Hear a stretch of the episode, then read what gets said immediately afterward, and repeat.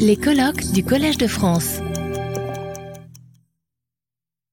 Eh bien, euh, merci beaucoup. Euh, évidemment, comme les intervenants avant moi, je me joins aux remerciements qui ont été faits aux organisateurs et organisatrices de cette. euh, de, cette,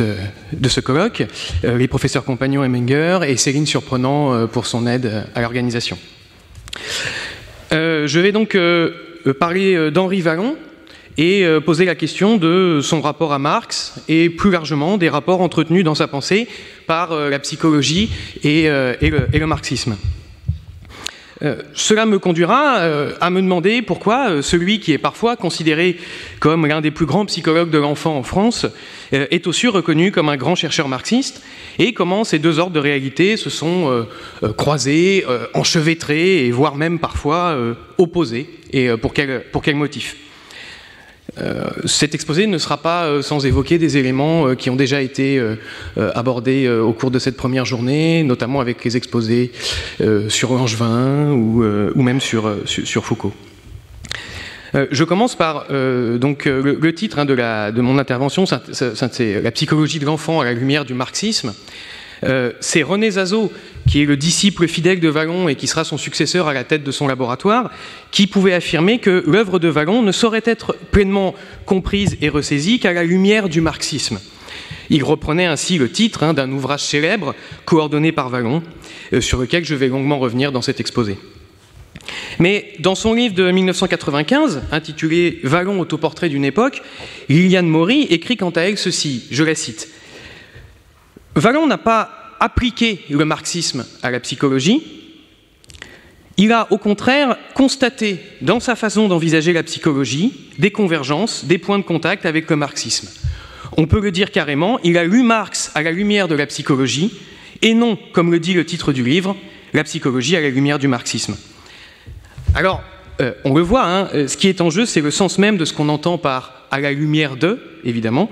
On peut y voir d'un côté un éclairage salvateur qui permet de, donner des, pe- des perspectives nouvelles et plus fécondes à une théorie qui, sans cela, serait peut-être euh, restée dans les limites de son propre champ théorique. Mais on peut également y voir, au contraire, euh, l'imposition pour des motifs politiques externes d'un ensemble plus ou moins euh, dogmatique et, sclérosant.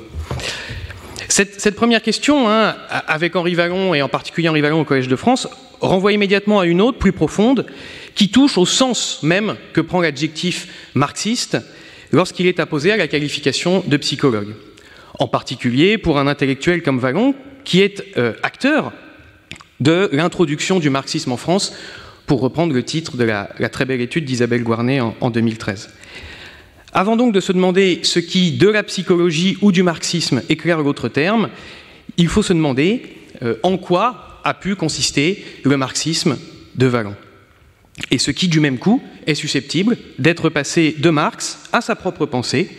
notamment lorsque celle-ci s'élabore au Collège de France, où il occupa la chaire de psychologie et éducation de l'enfance de 1937 à 1949. Je reviendrai un peu plus tard sur euh, l'intitulé double de, cette chaire. Faut-il comprendre le marxisme comme, ici, euh, l'attitude de ceux qui adoptent une théorie générale, avec ses principes, ses formules et son vocabulaire En, en l'occurrence, ici, on va le voir, celle du matérialisme dialectique, euh, et qui l'applique à un objet particulier, ici bien sûr la psychologie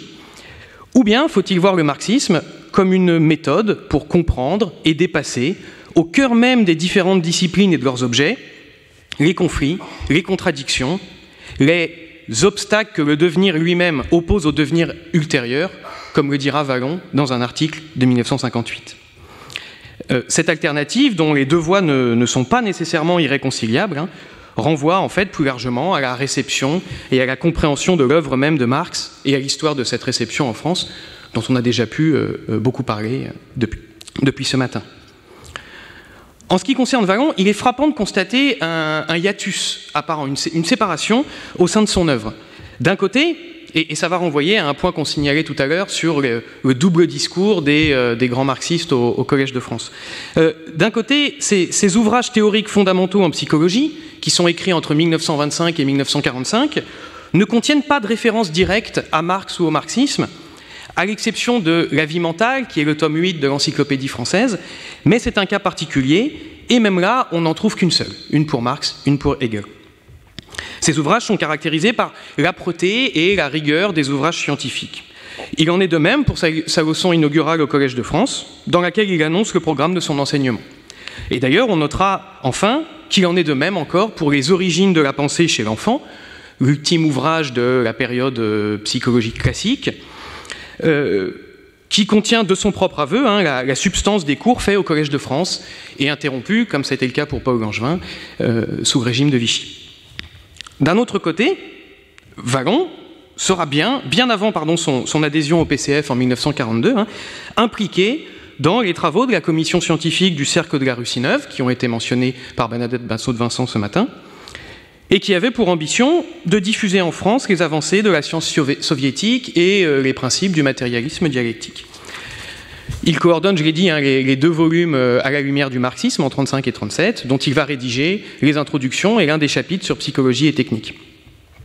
Il participe ensuite, et c'est important, hein, à l'université ouvrière, euh, par laquelle la direction du PCF de l'époque entend réintroduire les intellectuels dans le dispositif de propagande et euh, s'opposer aux institutions académiques classiques considérées comme des relais idéologiques de la bourgeoisie. Petite anecdote euh, amusante, hein, dans, les archives de Wagon, on trouve conservée une coupure de presse dans laquelle on apprend que l'université ouvrière organise une fête à l'occasion de l'élection de Wagon au Collège de France en présence des professeurs de l'université ouvrière euh, et de responsables du PCF, et que c'est le philosophe marxiste Georges Politzer qui prononce un discours au nom des professeurs de l'université ouvrière pour célébrer euh, l'élection de, de, Wagon au Collège de France. Malheureusement, on n'a pas, de trace de ce, discours. Euh, et enfin, pour terminer cette deuxième part de, la, philosophie de Wagon et de son rapport au marxisme, hein, après 1945 et jusqu'à sa mort, Vallon écrira plusieurs articles dans lesquels il traite explicitement de la question des liens entre psychologie et marxisme et de l'apport du matérialisme dialectique pour la théorie et la pratique de la psychologie. Et donc ce double niveau hein, qu'on a déjà rencontré au cours de cette journée, ce double niveau dans les écrits valloniens, a même pu conduire l'un de ses commentateurs, Émile Jallet, à le comparer à Descartes, Spinoza, Galilée ou Darwin, puisque ce sont des savants qui ont été amenés, d'après Jallet, comme Vallon, pour des raisons diverses, à établir une séparation entre la partie purement théorique de leur œuvre et la partie plus politique, nécessairement euh, plus engagée et aussi euh, euh, plus controversée. On peut se demander d'ailleurs si, ce double niveau hein, dans les écrits de Vallon n'est pas un facteur à prendre en compte pour comprendre l'oubli, alors relatif, encore plus depuis quelques années, mais dans lequel est tombée l'œuvre de Vallon quelques années après sa mort, que l'on compare simplement euh, sa postérité à celle de son cadet et rival euh, Jean Piaget. Zazo, encore lui, hein, nous dit que cette minoration, euh, je le cite, vient du fait qu'il est un savant marxiste, tout simplement. Il précise même plus loin que, Vallon est pris dans une espèce de, contradiction insoluble, hein, la classe ouvrière l'honneur comme, pardon, comme un grand savant, mais, je cite toujours Zazo, sans pouvoir entrer dans la compréhension de son œuvre, alors que le monde scientifique honore Vallon comme un collègue de valeur, mais, toujours selon Zazo, sans vouloir et sans pouvoir en général entrer dans la perspective marxiste qui donne à son œuvre sa pleine signification. Il est donc respecté en tant que psychologue par ses collègues euh, et admiré euh, par euh, les marxistes, mais des deux côtés, on échoue à comprendre l'unité profonde de l'œuvre de Vallon. Comme pour enfoncer le clou, hein, Zazo ajoute qu'il est douteux que même les intellectuels marxistes eux-mêmes aient fourni l'effort nécessaire de compréhension, car, ajoute-t-il, il est plus facile de parler du marxisme que de le faire. C'est sous cet angle d'ailleurs hein, qu'on peut lire chez les philosophes marxistes eux-mêmes, euh, par exemple, le refus de Louis Althusser, dont il a été question avant, de considérer Vallon comme un psychologue marxiste. Il lui préfère, de ce point de vue-là, Freud. On peut également être frappé par le temps que mettra Lucien Sèvres, pourtant euh, le plus proche de la psychologie parmi les marxistes, à admettre la pertinence de la psychologie génétique de Vallon dans la perspective d'une théorie marxiste de la personnalité. Dans son ouvrage de 69, Marxisme et théorie de la personnalité, il parle d'ailleurs, à propos de Vallon, hein, du génétisme issu de la psychologie de l'enfant, qui court toujours le risque de retomber dans une forme d'idéalisme. Ainsi, on voit euh, si la psychologie de l'enfant de Vallon ne vient pas de Marx, c'est évident, Il faut alors déterminer ce que veut dire biographiquement et théoriquement, qu'est-ce que cela veut dire, pardon, de faire une telle psychologie en marxiste. Pourquoi la psychologie est-elle apparue à Vallon comme une science dialectique par excellence? Quels sont les motifs scientifiques et philosophiques qui expliquent le choix de la psychologie de l'enfant comme point de départ, puisque, à première vue en tout cas, l'enfant ne semble pas directement aux prises avec l'organisation sociale des forces productives et leurs potentiels effets sur les psychismes individuels? Pour tenter d'apporter quelques éléments de réponse, hein, ce que je me propose de faire devant vous, c'est d'aborder successivement d'abord le rôle joué par Vallon dans la diffusion de la pensée marxiste en France et son implication dans ce qu'on a appelé le philo-soviétisme. Je renvoie à nouveau à l'étude d'Isabelle Guarnet. On aurait alors un Vallon qui éclaire la psychologie à la lumière du marxisme, et en particulier du matérialisme dialectique comme théorie générale du lien entre l'ordre théorique et la réalité à expliquer, et en même temps reconnaissance de l'insertion des sciences et de leurs acteurs dans le champ social et politique. Et ensuite d'aborder dans un second temps ce qui, en fait, dans la théorie psychologique de Vallon elle-même, préexistait à son engagement et a fourni, si on veut, une matière et un champ d'application à sa compréhension de la pensée marxiste. C'est alors, si je me permets de reprendre la partition de Liliane Maury, hein, le marxisme à la lumière de la psychologie, en tant que celle-ci constitue euh, la discipline par excellence des interactions dialectiques du biologique et du social, de l'individuel et du collectif. Euh, suivant en cela donc d'autres commentateurs de Vallon, j'essaierai de montrer que c'est sans doute sous ce second aspect que sa psychologie de l'enfant euh, enveloppe sa dimension marxiste à la fois la plus profonde et la plus féconde, jusque dans sa présence au Collège de France. Alors dans un premier temps, la psychologie à la lumière du marxisme hein, pensait sa discipline dans les coordonnées générales du matérialisme dialectique. Les travaux d'Isabelle Guarnet, que j'ai déjà cités, hein, montrent bien comment, au tournant des années 30, plusieurs intellectuels, et on l'a vu d'ailleurs au cours de cette journée, formés politiquement lors de l'affaire Dreyfus et dans le socialisme, ont activement participé à la diffusion euh, des événements politiques et scientifiques russes de ces années-là, sans pour autant, à ce moment-là, être effectivement membre du PCF. La commission scientifique du Cercle de la Russie neuve, qui est fondée sous l'égide de la Société pan-russe pour les relations culturelles avec l'étranger, la fameuse VOX, ben, se distingue justement de cette dernière puisque euh, elle prévoit de recruter en son sein des intellectuels non encartés, en même temps que bien intégrés dans les sphères académiques classiques, L'idée est de trouver en France hein, un relais important aux idées communistes sans que cela apparaisse comme une simple euh, opération de propagande. Le choix des intellectuels et leur activité au sein du CRN obéissent donc à une logique qui se veut ou se prétend d'abord scientifique, voir ce que chacun, dans son propre domaine d'expertise, peut apporter à la compréhension des principes du matérialisme dialectique, c'est là d'ailleurs qu'il croisera hein, euh, Paul Langevin, dont il a été question euh, ce matin, René Maublanc, Marcel ou Lucie Pronant ou Armand Cuvillier. Ces chercheurs s'appuient sur les relations avec les scientifiques russes, rendues possibles par l'intermédiaire de la Vox et par les contacts qu'ils nouent lors de journées internationales sciences scientifiques. On sait par exemple que Vallon avait participé à la 7e conférence de psychotechnique à Moscou en 1931. D'abord en 1935 puis en 1937, hein, les travaux de la commission scientifique du, CRN, qui va, changer de nom à partir de 1936, euh, donnent lieu à la publication de deux volumes, À la lumière du marxisme, qui sont publiés aux éditions sociales internationales. Sur le deuxième volume, Vallon est présenté comme professeur au Collège de France, puisqu'il vient tout juste d'y être élu. Dans les introductions que Vallon donne aux deux volumes, on retrouve certains des marqueurs de sa compréhension du marxisme et de la doctrine du matérialisme dialectique. D'abord, il insiste sur l'importance de la méthode dialectique pour dépasser les oppositions factices ou superficielles entre les disciplines et les grands partages hérités des différentes traditions euh, philosophiques. Il reprend d'abord la partition classique entre matérialisme dialectique et matérialisme historique, que l'on trouve alors surtout dans les textes d'Engels et de Lénine. Hein. D'un côté, on a affaire à une méthode d'investigation et de connaissance conforme au devenir et aux contradictions dynamiques de tout ordre de réalité. de l'autre à une application spécifique du matérialisme dialectique à l'évolution historique des sociétés et à celle des structures économiques de production qui les sous-tendent. Sur le fondement de cette distinction, il s'agit alors, pour les différentes sciences, de penser la nécessité d'un fonctionnement interdisciplinaire.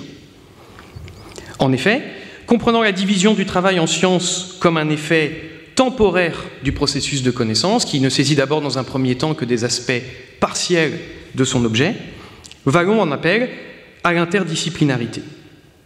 Vouloir au contraire s'enfermer dans la spécificité de sa discipline, au nom d'une spécificité de méthode ou de paradigme, eh bien, ça équivaut à renoncer à comprendre la nature profonde de son objet et à rester aveugle à l'insertion de toute pratique scientifique dans une réalité sociale et historique qui la conditionne et la dépasse. Je cite Vallon. Puisqu'il n'y a pas, au contraire, d'activité intellectuelle qui se puisse concevoir en dehors du matériel technique et mental des problèmes du régime qui sont propres à une époque, et puisque dans la série des époques successives, chacune a sa signification propre, n'y aurait-il pas intérêt pour le savant à prendre une conscience nette et complète des multiples rapports qui constituent la sienne? Dans le prolongement de cette idée, hein, vont intervenir des partitions historiques euh, assez classiques et qu'on retrouvera dans les articles des années 50, entre idéalisme, matérialisme mécanique, dit parfois matérialisme pardon, naïf, ou encore la distinction héritée d'Auguste Comte entre les sciences physiques et les sciences sociales, qui sera décisive, comme on le sait, pour l'histoire de la psychologie et l'évolution des rapports entre psychologie et philosophie.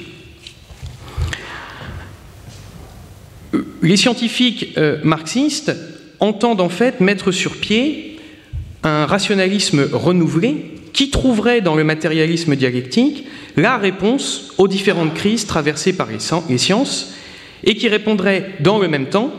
à des enjeux scientifiques, bien sûr, de progrès des connaissances, mais aussi à des enjeux politiques de lutte contre le conservatisme de l'idéologie bourgeoise et euh, l'irrationalisme du fascisme montant. C'est ainsi qu'on peut comprendre la déclaration de Vallon dans un article de 1950 Il faut choisir entre l'éclectisme et la dialectique. Séparer et juxtaposer les disciplines, c'est choisir de subir passivement les contradictions, de les nier ou de ne pas les comprendre. Le vrai rationalisme, au contraire, pour Vallon, accepte, je le cite, que c'est un fait, que la réalité existe, et c'est un fait qu'elle est le résultat de forces qui s'affrontent et dont elle traduit l'équilibre du moment. Dans cet édifice, la psychologie, pour Vallon, occupe une place euh, très importante, puisqu'elle est une science jeune, qui se cherche encore une méthode, mais aussi et surtout, elle est, selon l'expression fameuse de la vie mentale, qui ouvre presque le tome 8 qu'a dirigé Vallon, hein, elle est postée au confluent des actions réciproques qui s'exercent entre l'organique et le social, entre le physique et le mental, par l'intermédiaire de l'individu. Le point de vue génétique, c'est-à-dire du développement progressif en psychologie, sera alors, pour Vallon, le point de vue adéquat pour saisir la formation et le devenir de ces actions réciproques et l'émergence du psychisme individuel qui va y être comme euh, enchâssé. Pour terminer ce trop bref aperçu de la compréhension du marxisme par le psychologue Vallon, il faut mentionner qu'il a l'occasion à plusieurs reprises hein, de s'expliquer sur les rapports entre psychologie et matérialisme dialectique et sur la conception de l'individu sous-jacente aux écrits de Marx. Dans les cours qu'il donne à l'université ouvrière, par exemple en 36 consacré à l'individu ou en 37 consacré au rapport entre l'individu et la société,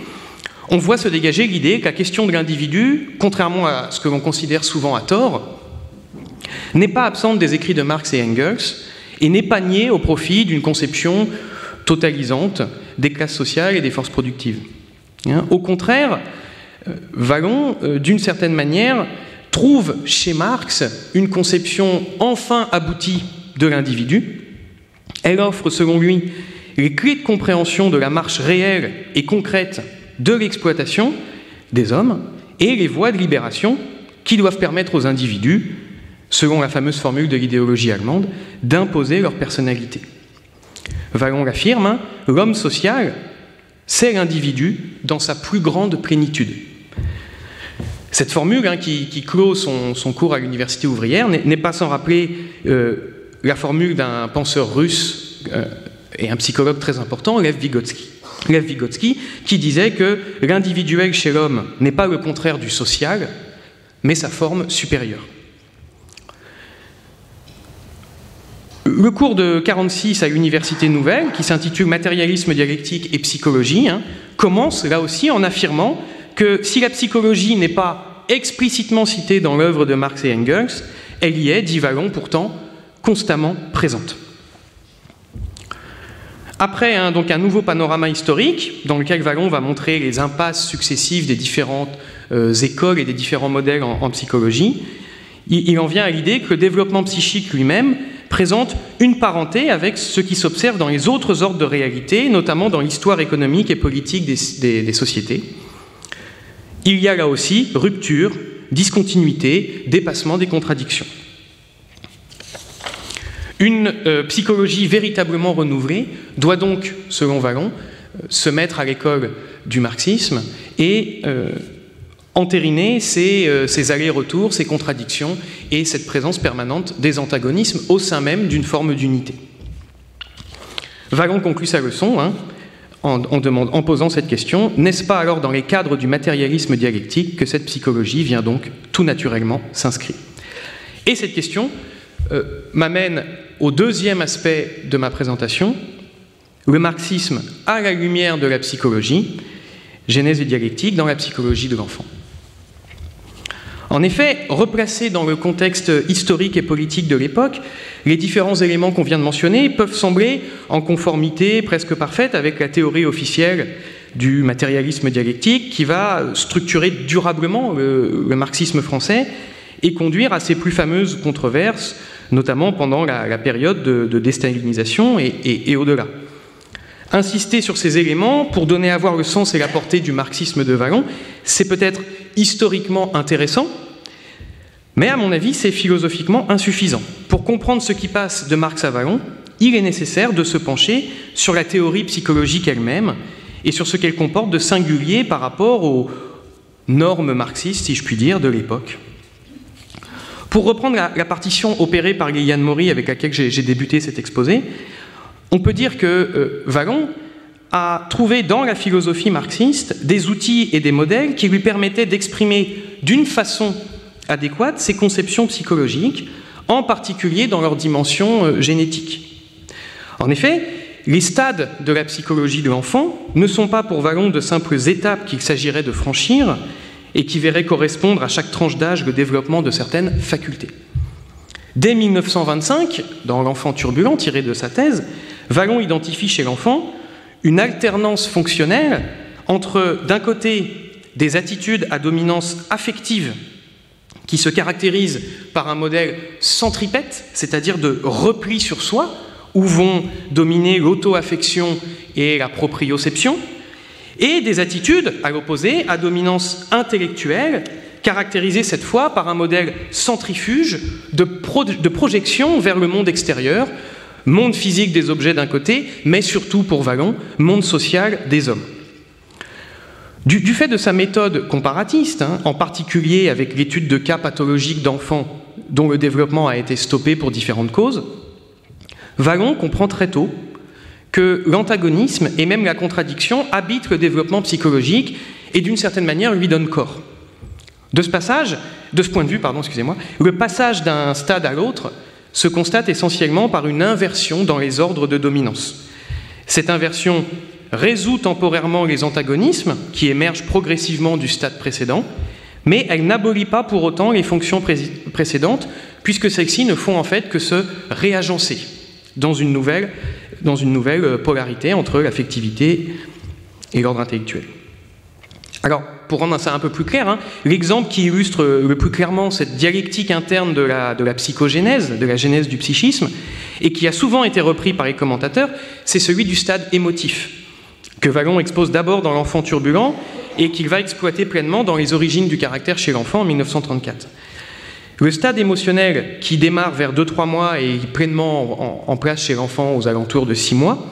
se caractérise d'abord par une dominance affective forte de repli sur soi, voire de ce que Vallon appelle un, syncrétisme radical. Les manifestations affectives, contrairement à ce qu'on peut peut-être penser dans un premier temps, ont pour origine les fonctions végétatives de nutrition et les fonctions proprioceptives qui sont liées chez l'enfant à la gêne dans laquelle on place, euh, à la gêne pardon, ou au contentement provoqué par les positions dans lesquelles on place le corps de l'enfant. Il s'agit donc d'abord, avec l'émotion, nous dit Vallon, du modelage de l'organisme par ses dispositions propres. Le corps réagit au corps. Pourtant, c'est là que Vallon euh, devient dialecticien, hein, il faut bien que l'émotion sorte de ce circuit fermé, qui resterait sinon en vase clos euh, dans l'enfant, hein. il faut bien que l'émotion sorte de ce circuit pour permettre le déploiement de la psychogénèse. Justement, c'est la présence d'êtres humains autour de l'enfant qui rend possible ce progrès. Vallon explique que ce sont en fait d'abord les effets provoqués par les manifestations émotionnelles de l'enfant sur l'entourage humain qui vont progressivement transformer ces manifestations en moyens d'action sur autrui.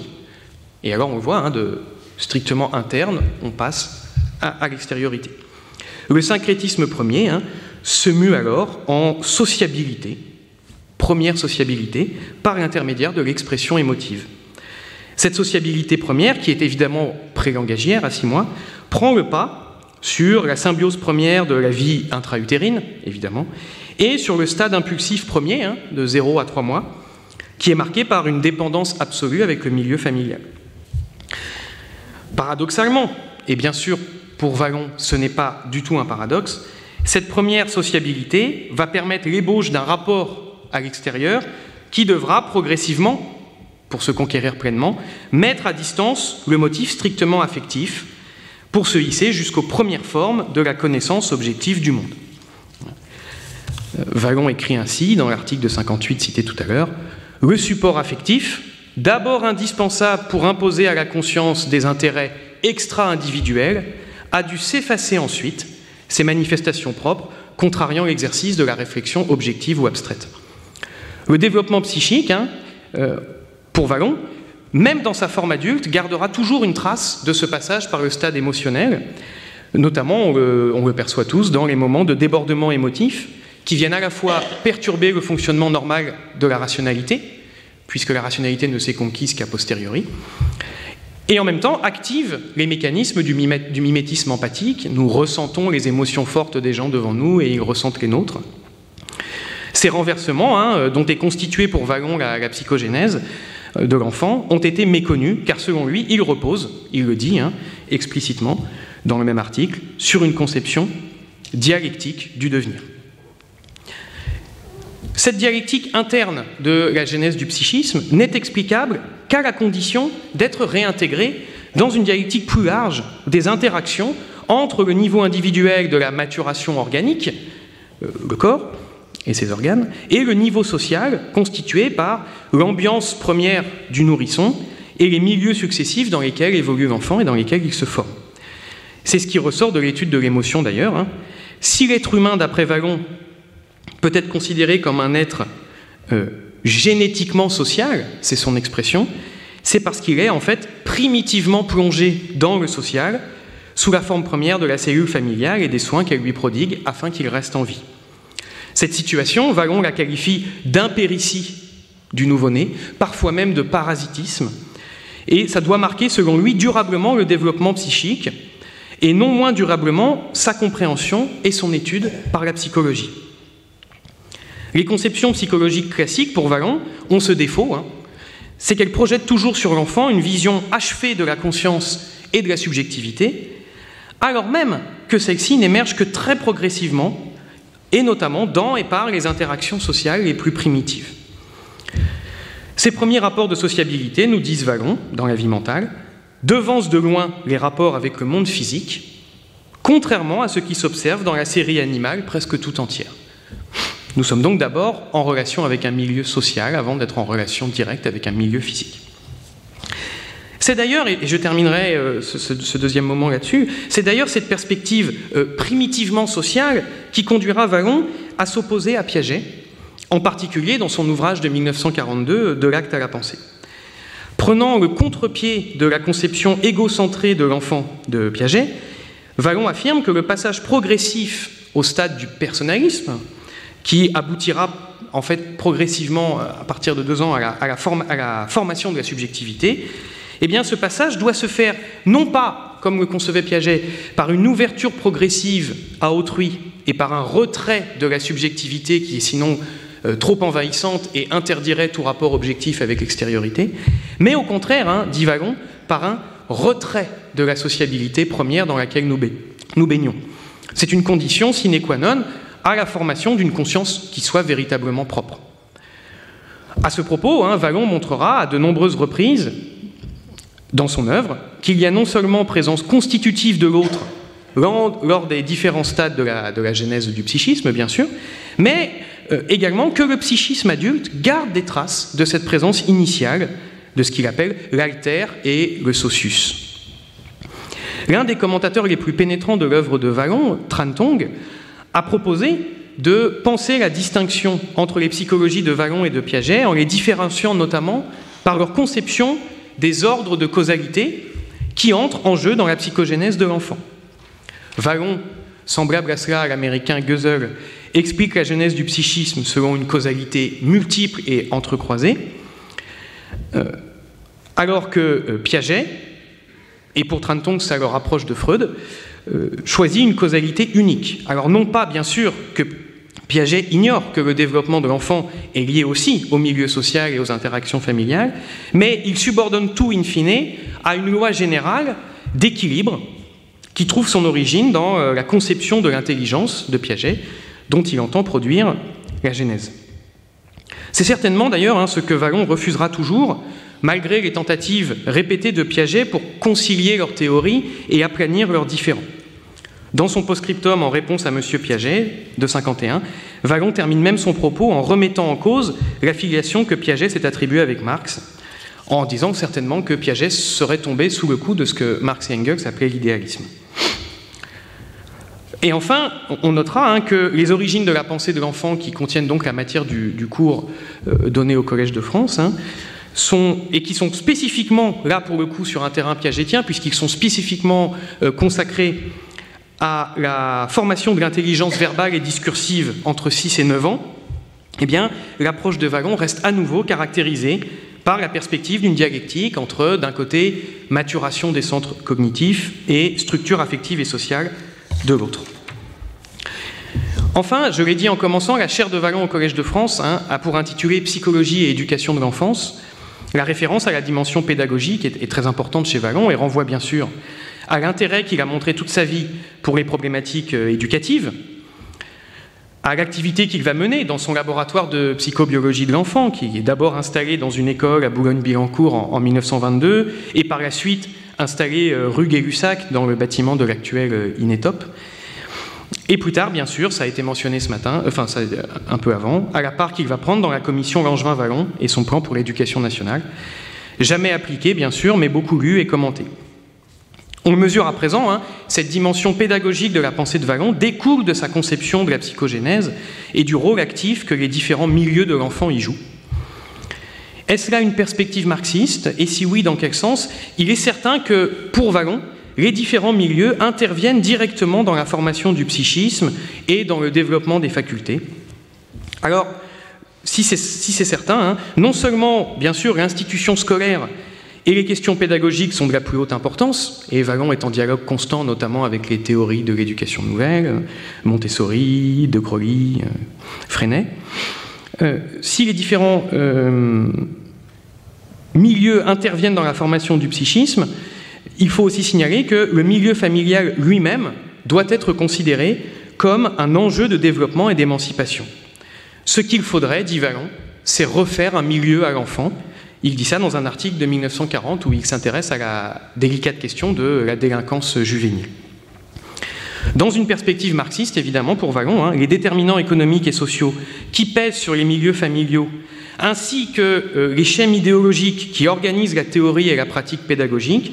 ont pour source commune le mode d'organisation capitaliste de la société. La dimension pédagogique de l'œuvre de Vallon semble donc bien une conséquence non pas seulement de son engagement politique, mais bien de sa théorie de la psychologie elle-même et des conséquences qu'il en tire concernant les conditions matérielles et sociales de l'épanouissement plein et entier des potentialités de l'enfant. Je conclus hein, en disant que L'aspect le plus intéressant et le plus fécond du marxisme de Vallon vient certainement de sa théorie psychologique elle-même, et non pas de sa plus ou moins grande conformité avec les principes de la doctrine du matérialisme dialectique. L'indépendance de Vallon vis-à-vis du dogmatisme théorique, hein, d'ailleurs, n'a pas été sans lui poser quelques problèmes au cours de sa vie avec les instances dirigeantes euh, du Parti communiste. À l'opposé de cette vision trop dogmatique euh, sur le plan théorique et politique, le philosophe marxiste Lucien Sèvres, par exemple, suivant en cela euh, Émile Jallet, s'accorde à dire que ce qui fait l'originalité et la fertilité de la psychologie de Vallon, c'est précisément qu'elle offre des perspectives nouvelles au marxisme et va même jusqu'à le transformer. Dans le cas de Vallon, nous dit Sèvres, comme dans celui de l'anthropologue Maurice Godelier ou du linguiste Georges Mounin, je cite Sèvres, hein, l'œuvre marxienne est moins un tuteur qu'un terreau, car, toujours selon Sèvres, Vallon ne déduit pas sa psychologie du marxisme, il approprie son marxisme à la psychologie. Et si la perspective marxiste est si féconde, c'est d'abord, nous dit Sèvres, parce qu'elle s'est elle-même instruite peu à peu des leçons qui se dégageaient de la diversité des sciences humaines. Ainsi, l'histoire personnelle de Vallon et le contexte dans lequel il a évolué, la manière dont il a fait lui-même, par sa vie, le pont euh, entre l'exigence théorique et l'engagement politique, en font une figure singulière et par bien des aspects exemplaires de ce qui a pu passer de Marx au Collège de France. Je vous remercie pour votre attention. Retrouvez tous les contenus du Collège de France sur www.colège-2-france.fr.